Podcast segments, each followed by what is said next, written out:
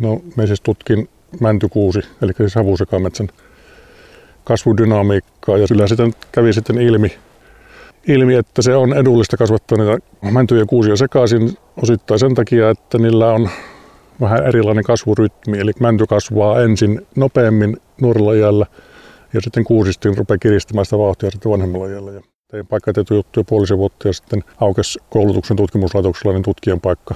Luonnontieteen asiantuntijaa sitten haettiin ja sitten hain, hain siihen ja pääsin yllättäen. Ehkä jos ajattelin, että se ala nyt on tietysti aika lailla erilainen kuin metsäala ja opettajakoulutuskin tuli käytyä, niin, niin kuitenkin jälkikäteen ajateltuna se on niin, että myös päässyt tuohon, tuohon hommaan, jos en myös käynyt näitä kaikkia. Tämä on Ihan metsässä dokumentaarista metsäkeskustelua podcast. Minä olen Sini Silvaan, toimittaja ja metsätalousinsinööri. Asun Suomen Turussa, mutta käyn podcastin myötä eri puolilla Suomea ihan metsässä.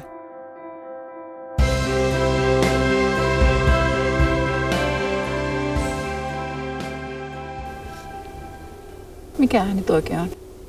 Se on juna. Missä, missä me oikein ollaan? Kuuluuko tämä jotain haastattelua?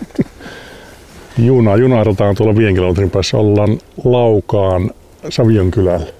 Täällä keskellä mettä. Tai ei nyt ihan keskellä, mutta... Tässä on tämmöinen aukko. No. Mikä tämän aukon historia? Oletteko itse kaatanut tästä puuta? Ei, tämä on naapurin puolella tämä aukko. tota, me muutettiin tähän mm, seitsemän vuotta sitten. Tässä oli sellainen synkkä kuusikko tässä talon vieressä, eikä sitä silloin mitenkään erityisesti noteerattu, mutta sitten kun oltiin asuttu jonkun aikaa, niin huomattiin, että eihän tuonne pihaan paista aurinko ollenkaan, kun kuuset on sinne just etelä ja lännen puolella edessä. Sitten kerran miestä ajattelin, että kun tuo aika vanhaa tuo se kuusikko, niin soittelin sitten sille metsäopistajalle, että jos olisi tämmöinen aika vanha kuusikko, että kannattaisi ehkä pikkuhiljaa käydä uudistamaan sitä. Mutta ei se tota, ottanut, ottanut onkensa sitten siinä vaiheessa. Sanoa, että hänellä on niin paljon noita istutettavia paikkoja muutenkin, että ei, ei, ei pysty millään. En, en viittinyt sitten sanoa, että olisi tarkoitus vähän saa aurinkoa tähän meidän pihaan. se sitten onnistui onneksi. Istumme hakkuuaukealla kaatuneen siemenpuun päällä pienen tulen ääressä Laukaan Savion kylällä. Juttukaverinani on metsätalousinsinööri ja metsänhoitaja, jolla on pitkä koulutus, mutta ei tavanomainen työura.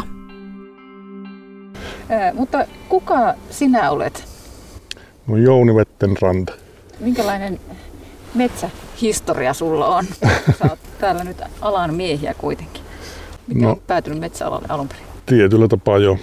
Alun alkaen tota, me opiskelin tekniikkaa tuolla Tampereella, mutta se tota, ei, ei sitten oikein sujunut se opiskelu, että en oikein päässyt orientoitumaan niin opiskelijamaailmoihin. Ja tota, sitten se piti vaihtaa alaa johonkin toiseen ja tota, sitten en tiedä mistä, mistä mahtoi tulla sitten tämä metsäala mieleeni. Ajattelin, että tuolla metsäopistossa, niin siellä on varmaan helppo, ei tarvitse lukea niin hirveästi, niin tota, sen kun istuu vaan tunnilla. Niin hain sitten sinne ja sitten pääsin, eli siis Nikkarilan metsäopistoon menin sitten silloin 85 vai 6, kun se nyt oli siinä paikkaa. Olisikohan se ollut 86, koska nyt voi paljastaa, että tämä on podcast ihan metsässä. Minä olen siis Sini Silvaan ja tässä on minun kanssani Jouni Vetteranta ja me olemme aikanaan samaan aikaan opiskelleet siellä Pieksämäellä Nikkarilan metsäopistossa, mutta sen jälkeen tiet ovat menneet todellakin eri suuntiin ja, ja sinä olet saanut tuota metsäalakoulutustakin vähän sen jälkeen lisää, ihan erilaista. Joo, se oli vuonna 90, kun piti valmistua silloin joulun, niin oli, metsäalalla oli tilanne niin heikko, niin, tai siis työllisyystilanne, niin tota, hain jo valmiiksi silloin syksyllä niin Joensuun metsähoitajaksi opiskelemaan. Tai itse asiassa hain sekä tietojen käsittelyä että metsähoitajaksi ja pääsin molempiin. Ja tota, sitten suoraan sitten, kun valmistuttiin joulukuussa, niin tammikuussa aloitin sitten opinnot siellä Joensuussa. Että se on tavallaan niin kuin, pakko oli opiskella, kun ei muuta, muuta, muuta tekemistä ollut. No mikäs niistä äh, Nikkarilan metsäopiston opinnoista jäi päällimmäisenä mieleen, jos vielä palataan siihen? No siitähän jäi paljonkin mieleen, että tota, kun me aloitin niitä metsähoitajaopintoja, niin me arvioin, että minä suurin piirtein tiedän tästä metsäalasta kaiken, että minä siirryin suoraan syventäviin opintoihin. ja menin metsäsuunnittelun kurssi oli tämmöinen kuin metsä, ää, metsäalueen tuotannon optimointi. Ja tuo kuulostaa mielenkiintoiselta. Ja sitten istuin siellä tunnin ja totesin, että en ymmärrä tästä asiasta yhtään mitään. ja se kurssi jäi kesken sitten siihen, että en ihan kaikkea niin kuin sitten sillä metsäopistossa kuitenkaan niin kuin ollut, ollut vielä omaksunut tästä metsäalalta. Minä valmistuin sitten aika nopeasti kahdessa vuodessa, niin, tai kahdessa ja puolessa vuodessa metsähoitajaksi, mutta sitten edelleen työllisyystilanne oli sen verran heikko, että ajattelin jatkaa opintoja sitten siitä edelleen. Niin tota, kävin sitten tekemään väitöskirjaa. Että sekin kävi tavallaan sattumalta. Eli se mun graduaihe silloin metsähoitajaopinnossa oli, oli tämmöinen havusekametsän kasvumallit ja sekin oli ihan sattuman kauppaa, että menin tältä professorilta Timo Pukkalalta kysymään, että olisiko jotakin graduaihetta, niin hän sanoi, että no tossa olisi kyllä tommonen, että jos kelpaa, niin käy tekemään siitä. Niin ja sitten me se otin, kun en paremmastakaan tiennyt mitään. Ja tota, sitten tuli joku kaveri vähän päästä sanomaan, että hän olisi halunnut sen aiheen, mutta just kerkes mennä. No minkälainen tota, sun väitöksen lopputulos oli, että mitä sä sait siitä sekametsien kasvatuksesta irti? No me siis tutkin mäntykuusi, eli siis havusekametsän kasvudynamiikkaa ja sitten lähinnä niin kuin taloudelliselta kannalta sitä, että miten kannattaako sen kasvatus ja millä lailla sitä pitäisi sitten ää, käsitellä, että se olisi kannattavaa. Ja tuota, kyllä sitten kävi sitten ilmi, ilmi, että se on edullista kasvattaa niitä niin kuin mäntyjä kuusia sekaisin osittain sen takia, että niillä on vähän erilainen kasvurytmi. Eli tämä kuusi, kun on varjo tai puolivarjolaji ja mänty enempi niin kuin tykkää valosta, niin mänty kasvaa ensin nopeammin nuorella iällä – ja sitten kuusistin rupeaa kiristämään sitä vauhtia sitten vanhemmalla iällä. Ja kun niitä mäntyjä, nopeasti kasvavampia mäntyjä hakataan sitten pois siellä ensimmäisessä harvennuksessa, niin sitten sinne kuitenkin jää niitä kuusia, mitkä kasvavat sitten vanhemmalla iällä paremmin. Ja silloin tämä niin kun, jo pelkkä se kasvukin, kokonaiskasvu paranee. Ja sitten, sitten siinä on sitten vielä tämä taloudellinen puoli, mitä tarkastelin. Niin siihen aikaan muuten, kun oltiin metsäopistossa, niin tuota, tämä jatkuva kasvatus oli tämmöinen kirosana, että sitä siellä ainakin Nikkarilassa niin sitä niin kuin haukuttiin jatkuvasti ja tiettyjä tutkijoita, jotka, jotka tuota sitä tutki, niin heitä pidettiin niin kuin epäpätevinä tutkijoina. Tätä asiaa kysyin Jouni Vettenrannalta vielä jälkikäteen. Hän pohtii, ettei enää arvota jatkuvaa kasvatusta sen kummemmin. Joillain kasvupaikoilla ja metsikkörakenteilla se on varteenotettava vaihtoehto – Omassa väitöskirjassaan hän on todennut, että yläharvennus on monesti taloudellisesti kannattavin käsittelyvaihtoehto metsälle. Nämä eivät ole ihan samoja käsitteitä, mutta molemmissa poistetaan myös metsikön valtapuustoa. Toisaalta metsänomistaja saa nykyään tehdä metsälleen mitä näkee hyväksi, toisin sanoen omien tavoitteidensa mukaisesti. No miltä se nyt sitten kuulostaa, että onko sitä niin kuin hyödynnettiinkö sitä sun väitöksen tuloksia koskaan missään tai, tai tota, niin, ö, mikä asema sillä sekametsäkasvatuksella on tänä päivänä? Onko seurannut? Tota, no en ole nyt viime vuosina hirveän tarkkaan, tarkkaan tuota seurannut.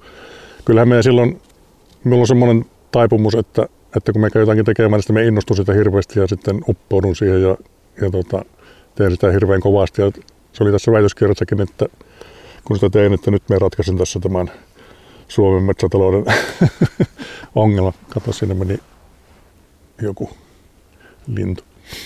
Ratkaisen tota, taikka saan semmoisia tuloksia, mitä ei ole aikaisemmin tullut. Ja tota, sitten tämä mullistuu tämä Suomen metsätalous. Sitten mä olin järkyttynyt ja pettynyt, kun, kun ei sitten tapahtunutkaan yhtään mitään siinä vaiheessa, kun, väitöskirjan tein. Ja, ja tota, mutta sitten totesin, tai siis huomasin sitten, että se, sinnehän meni jokunen vuosi. Niin kyllähän niitä metsähoitosuosituksia sitten muutettiin ja, ja muun muassa näihin minun, minun tutkimuksista viitattiin siellä, siellä perusteluissa, että ei ne nyt ohi sitten mennyt, mutta ei ne vaikutukset ollut ihan silleen, kun tietysti innokkaana olisi halunnut, että oma jälki näkyisi, näkyisi jossain selkeästi, niin tuota, sitä sai sitten otella aika kauan ennen kuin, ennen kuin tuota, sillä oli jotakin vaikutusta. Joo. Me ollaan täällä nyt täällä Laukassa, eikö vaan Laukassa sanota? Laukassa. Laukassa. Ja, ja täällä alkaa ilta hämärtää ja just tuosta meni joku lintu ohi ja yksi yksinäinen joutsenkin meni, meni äsken ohi, mutta tähän aikaan vuodesta ei noita lintujen laulua ihan hirveästi kuuntele. Mikä, te asutte täällä niin kuin aika lailla metsän keskellä. Mikä merkitys sillä metsällä sulle on? Mikä sun suosikkimetsä?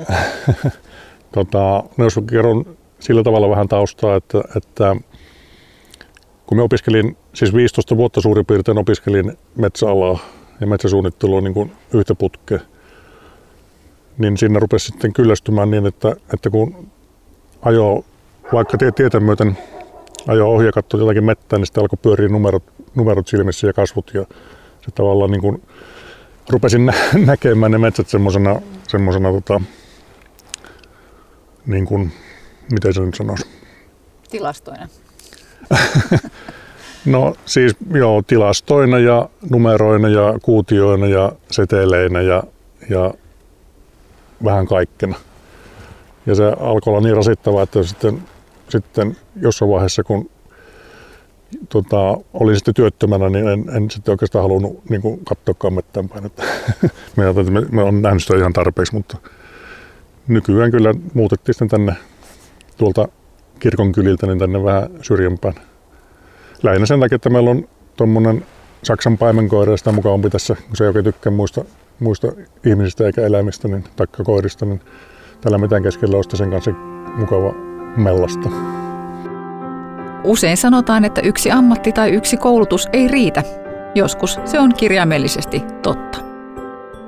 Mutta mihin sun ura sitten vei? Mitä, mitä teet nyt? No tota, nyt vähän aikaa sitten koitin jatkaa niitä metsätutkijan hommia, mutta tuota, ne ei oikein sitten saanut tuulta allensa, että en, en niin kuin löytänyt semmoista porukkaa, mihin olisin tuntunut kuuluvani. Ja tuota, sitten olin työttömänä vähän aikaa välillä ja tuota, sitten ajattelin, että menen nyt sitten opiskelemaan opettajaksi. Kun, kun tota, mä ajattelin, että mä oon vähän tämmöinen sisäänpäin kääntynyt ja sulkeutunut tyyppi, ajattelin, että siinä vähän kehittää sitten itsensäkin, että joutuu, joutuu tota, vähän niin kuin tavallaan väkisin keskustelemaan ja olemaan muiden ihmisten kanssa.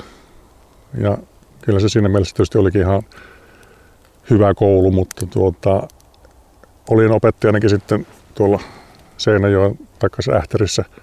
Seinäjoen ammattikorkeakoulussa oli muutaman vuoden ja sitten olin Joensuussa yliopistossa yliassistenttina pari vuotta. Mutta tuota, ei, ei minusta hirveästi harmittanut, että, että ne ei jatkunut siinä mielessä, että en niin kuin, opettajan hommien ei ne ihan mun lempi puuhaa ollut. Että sitten menin tota, olin kiinnostunut noista paikkatietojärjestelmistä, niin menin tämmöiselle työllisyys- tai mikä, mikä kurssi se nyt oli, mikä liittyi näihin. Ja hain harjoittelupaikkaa tai työelämän tutustumispaikkaa tuosta Jyväskylän yliopistosta ympäristötieteen laitokselta ja olinkin sitten siinä niin kuin ehkä puolisen vuotta paikkatietojärjestelmien kanssa puuhailin. Ja suunniteltiin tämmöistä luontoarvoluokittelua, mikä tehtäisiin niin kuin osittain koneellisesti tai automaattisesti. Mutta sitten tota, pääsin sitten töihin tuonne liikuntatieteen laitokselle ja olin siinä, tein paikkatietujuttuja puolisen vuotta ja sitten aukesi koulutuksen tutkimuslaitoksella niin tutkijan paikka näissä arviointitutkimuksissa, erityisesti luonnontieteisiin liittyen. Ja sitten anteeksi, anteeksi, missä tutkimuksessa? Arviointi. Arviointitutkimus, joo. Eli näissä kansainvälisissä arvioinnissa. Niin tota, luonnontieteen asiantuntijaa sitten haettiin, ja sitten hain, hain siihen ja pääsin yllättäen. Ehkä jos ajattelin, että se ala nyt on tietysti aika lailla erilainen kuin metsäala ja opettajan koulutuskin tuli käytyä, niin, niin kuitenkin jälkikäteen ajateltuna se on niin, että en myös päässyt tuohon, tuohon hommaan, jos en myös käynyt näitä kaikkia, kaikkia läpi, että tavallaan me on niin kulkenut, ei ole hirveästi ollut valinnanvaraa, että ne on vain kulkenut sellaista polkua, mikä on ikään kuin mutkitellut sinne ja tänne ja me on vasta seurannut sitä ja mm. mennyt eteenpäin. Eli me on nyt sitten tällä hetkellä on tuolla koulutuksen tutkimuslaitoksella niin näissä kansainvälisissä koulutuksen arviointitutkimuksissa niin luonnontieteiden asiantuntijana. Eli tässä PISA-tutkimuksessa on tämä luonnontieteiden asiantuntija sitten siinä on tämä kansallinen koordinaattori. Eli tämä TIMS-tutkimus on vähän saman tapaan kuin PISAkin, mutta, mutta ei ehkä ihan niin tunnettu. Kuulostaa, Teams kuulostaa siltä, että ollaan Teamsissa, mutta se ei ole varmaankaan ihan sitä. Ei, se on siis, kun PISassa arvioidaan ää, 15-vuotiaiden tämmöisiä yhteiskunnallisia valmiuksia tiettyjen näiden keskeisten oppiaineiden tai aihealueiden perusteella, niin Teamsissa niin arvioidaan sitten peruskoulun neljäs- ja kahdeksasluokkalaisten matematiikkaa ja luonnontieteiden osaamista noin niin kuin op- opetussuunnitelman lähtöisesti, että ne on pikkusen lähestymistapa on näissä vähän erilainen. No se PISA-tutkimus on, on tota, noin puhuttanut aika, aika paljonkin, kun aikaisemmin suomalaiset on pärjännyt siinä tosi mainiosti ja nyt on vähän niin kuin alamäkkeen menossa nämä, nämä tota, tulokset, vai ovatko? No se 2006 oli se huippuvuosi, että Suomi oli, oli ihan siellä kädessä kaikissa näissä sekä lukutaidossa, luonnontieteessä että matematiikassa. Mutta siitä, siitä lähtien sitten ollaan tultu, tultu alaspäin sekä noin niin kuin sijoituksen puolesta, mikä nyt ei niin oleellista ole, mutta siis ihan sen osaamispistemäärinä ilmastona, niin se ne osaaminenkin on heikentynyt, heikentynyt tänne asti. Eli sieltä nyt on 6, 9, 12, 15, 18, se on nyt neljä, neljä kierrosta niin käyty läpi ja se niin kuin, erityisesti luonnontieteessä niin se heikkeneminen on jatkunut kaiken aikaa. Nyt tässä viimeisessä, viimeisellä kierroksella niin tämä lukutaidon ja matematiikan osaaminen, niin se heikkeneminen vähän niin kuin pysähtyy, että se, se tavallaan niin kuin, siinä ei olla menossa enää samaan vauhtia alaspäin, mutta luonnontieteet menee edelleen. No, on, onko selvä käsitys siellä teillä, että mistä se, mistä se johtuu tai mistä se aikaisempi menestys johtuu? Muistaakseni joskus puhuttiin, että välitunnit on suomalaisen koulun tällainen yksi valtti. Onko välitunnit jätetty väliin? No, se, se jos tietäisi vastauksen, niin olisi viisas mies. Kyllähän sitä on paljon pohdittu ja niin kuin maailmallakin sitä kirjoiteltu ja ihmetelty. Ja siihen on niin kuin varmaan monia, tai onkin monia syitä, mutta että mi, miten niitä nyt voisi eritellä ja, ja tota, niin kuin sanoa selkeästi, että se johtuu tästä tai tuosta. Niin. Siis Suomessahan on, ei ole tämmöisiä, tämmöisiä tota, siis kouluja ei sinänsä arvioida, eikä oppilaitakaan arvioida niin kuin peruskouluaikana tällä tavalla niin kuin, kansallisesti. Niin, taikka kansallisia arviointeja tehdään, mutta ne, ne ei niin kuin kosketa oppilaita, vaan ne on niin kuin tämän yleisen tason selvittämistä, niin kuin nämä kansainväliset arvioinnitkin on. Ja opettajilla on aika iso autonomia, että opettajiakaan ei juurikaan valvota muuten kuin tietystikin rehtori valvoo, että mitä ne tekee, mutta, mutta tota, opettajat on korkeasti koulutettuja, ammattitaitoisia ja tota, he saa niin kuin tietyissä raameissa niin järjestää sen opetuksen niin kuin, niin kuin itse haluavat parhaaksi näkevät ja mi, tietysti, tietysti, että minkälaisia oppilaita nyt sitten on aina kullakin luokalla tai ryhmässä, niin sekin tietysti siihen vaikuttaa. Jouni Vettenrannan työuralla palapelin palaset näyttävät loksahtelevan kohdalleen, mutta oikeastaan vasta nyt, kun kokonaisuutta katsoo jälkikäteen. Miten se metsäalan koulutus hyödyttää sinua nyt sitten tässä työssä, mitä sä nyt teet? Tai hyödyttääkö? Tai onko se just se polku, mitä sä oot kulkenut tähän? No, no e, ensinnäkin, että minä valmistelen noita luonnontieteiden materiaaleja ja sitten osallistun niiden pisteyttämiseen, että siinähän tarvitaan, tai siis siihen luonnontieteisiin kuuluu sekä Timsissä että Pisassa, niin biologia, maantieto, fysiikka ja kemia ja terveystieto. Ja tietyllä tavalla ne niin kuin metsäalan opinnot, mitä me on tehnyt, niin, niin jossain määrin palvelee näitä kaikkia. Ja sitten, eli että, että tunnen, tunnen oloni kotosas, kun, kun tuota, valmistelen näitä luonnontieteiden kysymyksiä. Olet ikään kuin tutulla maaperällä jossain Joo. määrin.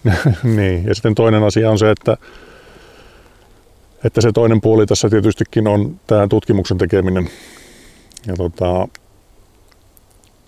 siis se tohtorin väitös, riippumatta siitä, että millä, millä alalla se on, niin sehän tietyllä tavalla antaa luvan sitten tehdä tutkimusta ja ikään kuin pätevöittää siihen, siihen että tietää, miten tämä niin kuin tutkimusprosessi etenee ja miten, miten sitä tehdään, vaikka se kohde saattaakin sitten vaihdella, että mikä siellä on. Me ollaan täällä yhä vaan hämärämmässä metsässä tai aukealla ja pienen, pienen tuleen ääressä, joka tuossa tuossa rätisee. Ja täällä on siis Jouni Vettenranta ja minä olen Sini Silvaan edelleen. Vähän ilta viilenee tässä samalla ja sormia alkaa paleltaa, mutta aika, aika hieno ilma kuitenkin. Ja sitten Jouni Vettenranta saa vielä selvittää, mikä se TIMS olikaan. Se ei ole tutkimuksena yhtä tuttu kuin PISA, mutta tulokset ovat samansuuntaisia. Siitä Teamsista puhuttiin.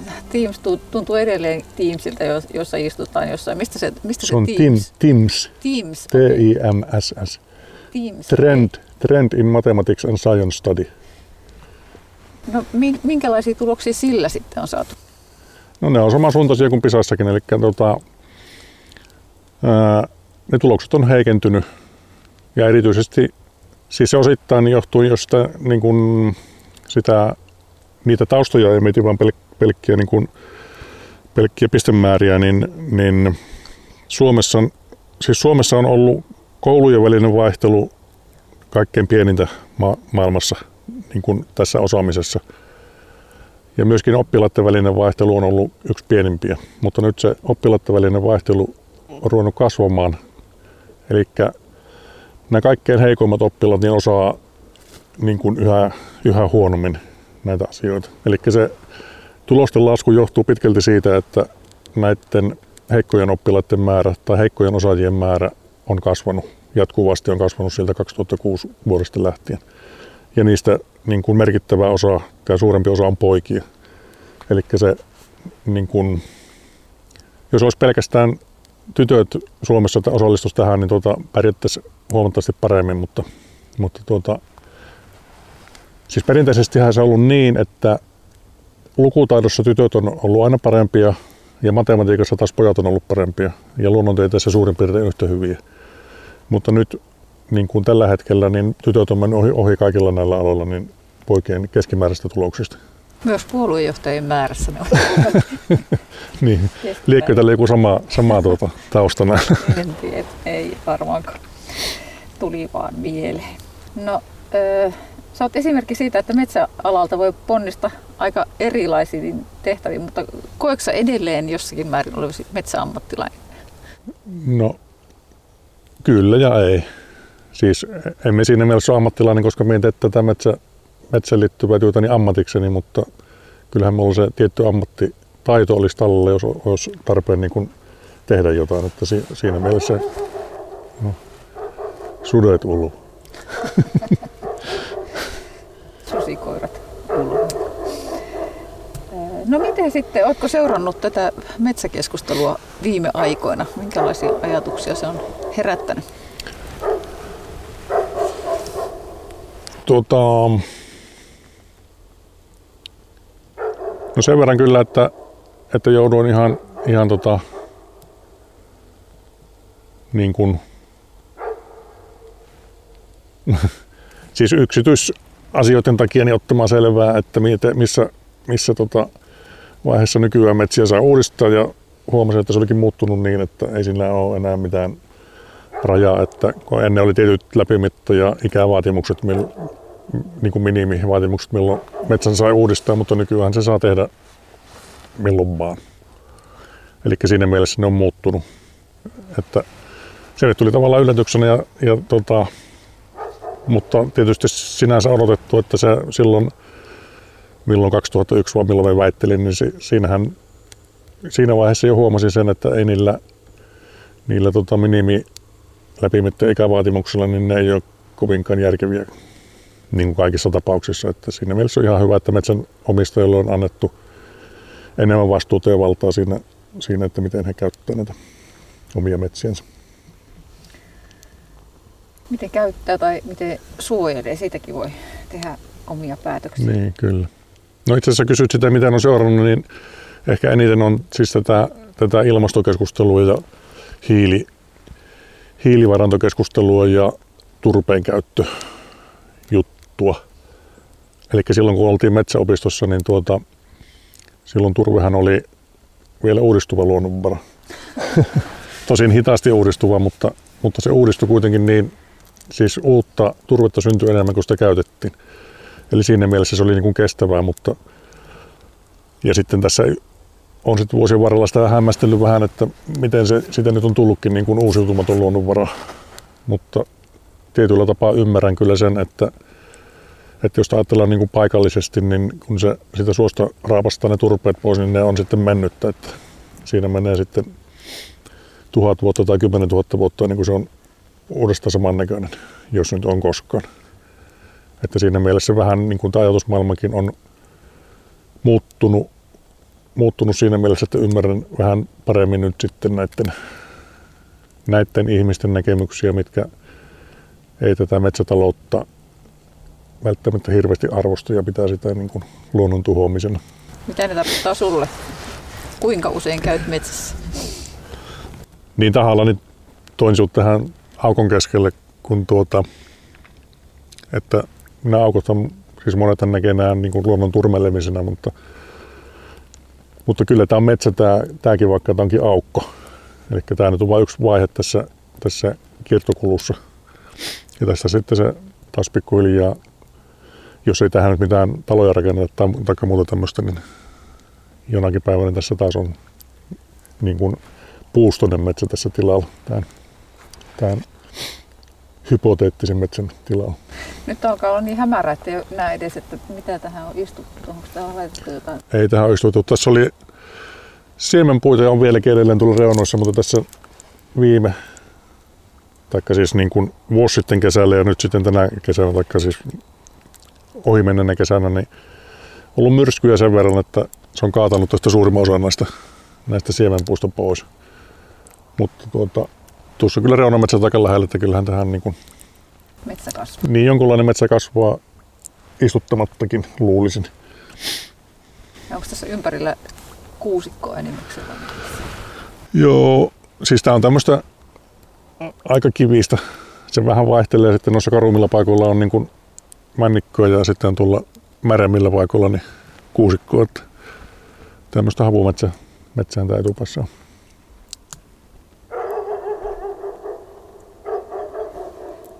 Mitä eläimiä tällä alueella liikkuu, paitsi tuo susikoira?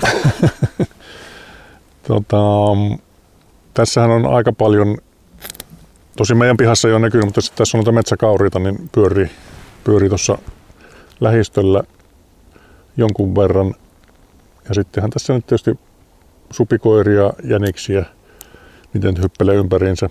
Ja sitten tässä susia on aina silloin tällöin, niin tuota, menee tässä ohi. Ei, ei ole mitään, käsittääkseni mitään reviiriä tässä lähitienoilla, mutta niitä kuljeskelee tästä. Semmoinen pari niin on, niin kuin silloin tällä aina kulkee tästä läpi matkalla jonnekin, en tiedä minne.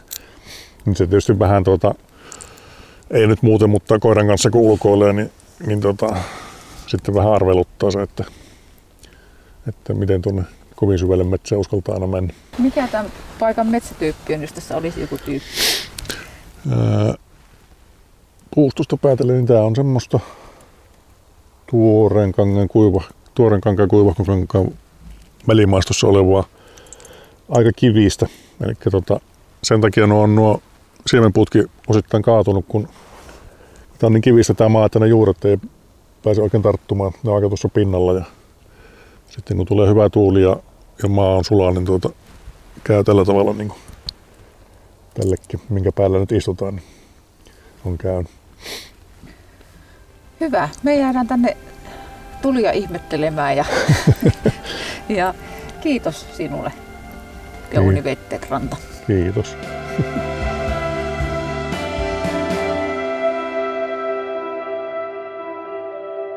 Tämä on Ihan metsässä podcast, joka on toteutettu Metsämiesten säätiön apurahalla.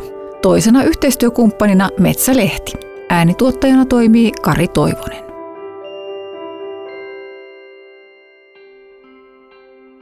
Eli mulla, mulla on tuossa tuo tietokone ja siellä on karttaohjelma ja kun tota, itse asiassa moto hakkaakin vielä tuolla, tai se oli vahtaa tuon puskan taakse, mutta kyllä se tuolla vielä tekee. Niin, niin mulla on karttaohjelma ja mä sieltä valitsen motolta työmaa, mihin mä oon menossa ja siitä sitten lueskele ennakkotiedot, mitä siellä on, jos on jotain varoittavia kohteita ja sitten kun lavetti tiputtaa mut tähän palstan reunaan, niin sitten kun näkee oikein niin omiin silmin tämä leimikon, niin sitten se lähtee etään. Seuraavassa Ihan metsässä podcastissa päästään Antti Ruusuvirran ja Ponsse Buffalo ajokoneen kyytiin Kivijärvelle.